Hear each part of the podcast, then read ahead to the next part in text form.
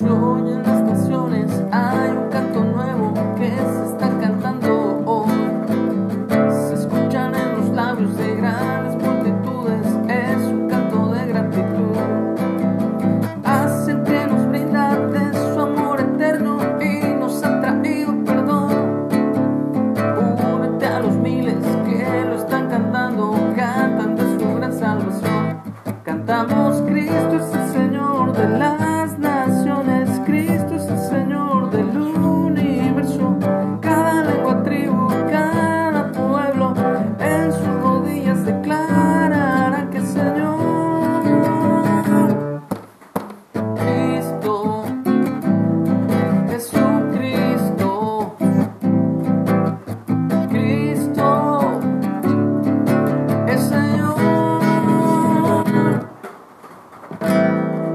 es, Jesucristo es el Señor y lo declaramos para la honra de Dios Padre.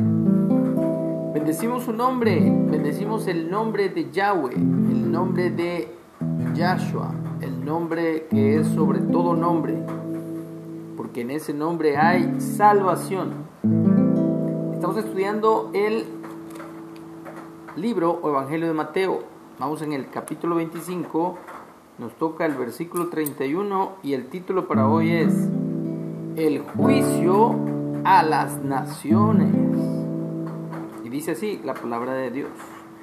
Cuando el Hijo del Hombre venga en su gloria y todos los santos ángeles con él, entonces se sentará en su trono de gloria y serán reunidas delante de él todas las naciones y apartará los unos de los otros, como aparta el pastor las ovejas de los cabritos. Y pondrá las ovejas a su derecha y los cabritos a su izquierda. Entonces el rey dirá a los de su derecha, Venid benditos de mi Padre, heredad del reino preparado para ustedes desde la fundación del mundo. Porque tuve hambre y me diste de beber, de comer, perdón. Porque tuve hambre y me diste de comer. Tuve sed y me diste de beber. Fui forastero y me recogiste. Estuve desnudo y me cubriste. Enfermo y me visitaste. En la cárcel y viniste a mí. Entonces los justos le responderán diciendo, Señor, ¿cuándo te vimos hambriento y te sustentamos? ¿O sediento y te dimos de beber? ¿Y cuándo te vimos forastero y te recogimos? ¿O desnudo y te cubrimos? ¿O cuándo te vimos enfermo o en la cárcel y vinimos a ti? Y respondiendo el rey les dirá, en verdad les digo que en cuanto lo hicieron a uno de estos mis hermanos más pequeños, a mí lo hicieron. Esta es la parte bonita de lo que Jesús o Yeshua nos está les está declarando a los discípulos en ese momento, pero también nos declara hoy día cómo va a ser y sobre todo qué va a hacer Jesús Yeshua cuando regrese, cuando venga en su gloria. Nos dice que vendrá con sus santos ángeles y se sentará en su trono de gloria. ¿Dónde? En Jerusalén. Y serán reunidas delante de él todas las naciones. Y va a separar a los justos de los injustos. Y aquí nos detalla él mismo quiénes son los justos. Precisamente los que hicieron la voluntad de Dios. ¿Y cuál es la voluntad de Dios? Que lo amemos a Él por encima de todo y a nuestro prójimo como a nosotros mismos. Y hay una serie de cosas que podemos hacer. Dar de comer al hambriento, dar de beber, hospedar al forastero o al migrante, cubrir al desnudo, visitar al enfermo, también estar ahí con el que está en la cárcel, porque haciendo eso es como también demostramos el amor hacia Él. Entonces dirá también a los de la izquierda, apartaos de mí, malditos, al fuego eterno, preparado para el diablo y sus ángeles. Porque tuve hambre y no me diste de comer, tuve sed y no me diste de beber. Fui forastero y no me recogiste, estuve desnudo y no me cubriste, enfermo y en la cárcel y no me visitaste. Entonces también ellos le responderán diciendo, Señor, ¿cuándo te vimos hambriento, sediento, forastero, desnudo, enfermo o en la cárcel y no te servimos?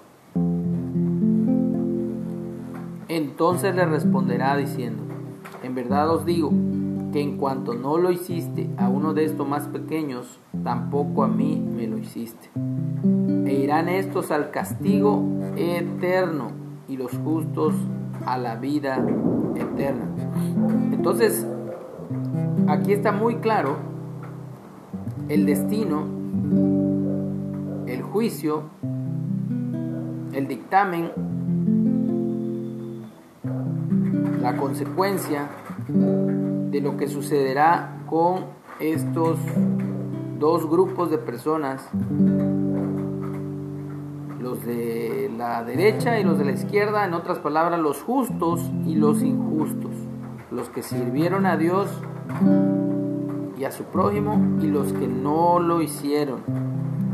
Y nada más para recalcar un poquito cómo Jesús los maldice a estos injustos y les dice apartados de mí, malditos al fuego eterno, preparado para el diablo y sus ángeles. Entonces, acuérdense que el fuego es eterno, no el castigo, en el sentido no a como nos los ha presentado el catolicismo romano, que viene de una mentalidad pagana, que nos dice que las personas van a estar quemándose por la eternidad. No lo plantea así Dios sino habla de un castigo eterno en el sentido de que es para siempre. ¿Y qué es lo que la misma Biblia interpreta? Porque la Biblia se interpreta a sí misma. En el libro de Apocalipsis nos declara qué es el lago de fuego, qué es ese fuego eterno. Es precisamente la muerte segunda.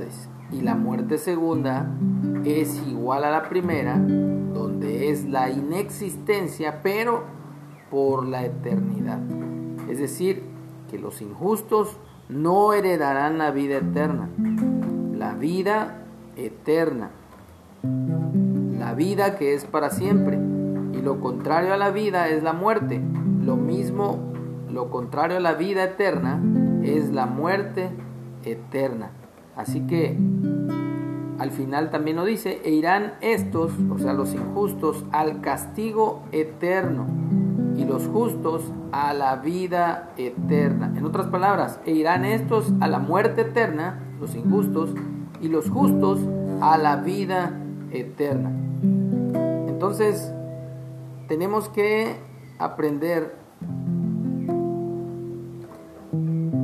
las palabras que dice Jesús, ponerlas dentro del contexto de todas las, sagradas escrituras, desde el Génesis hasta Apocalipsis, para poder entender, comprender a fondo de qué está hablando Jesús, de qué está hablando los profetas, de qué están hablando los apóstoles, porque Dios, recordamos que es el mismo ayer, hoy, por los siglos, no cambia sus juicios, sus estatutos, sus mandamientos, sus preceptos, sus instrucciones son las mismas siempre.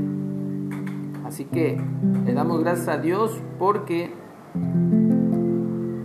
tenemos a Jesús o al Espíritu de Jesús guiándonos a toda la verdad. Así que cantamos, Cristo es el Señor de las naciones, Cristo es el Señor del universo, cada lengua, tribu, cada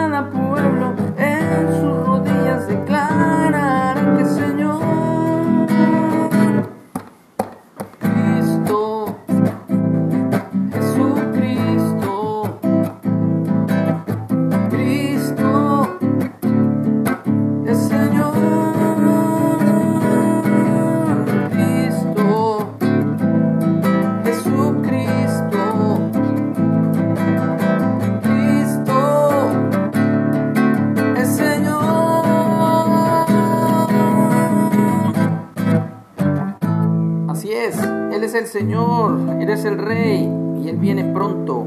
Estemos preparándonos para recibirlo en poder y en gloria. Que tengamos un excelente día.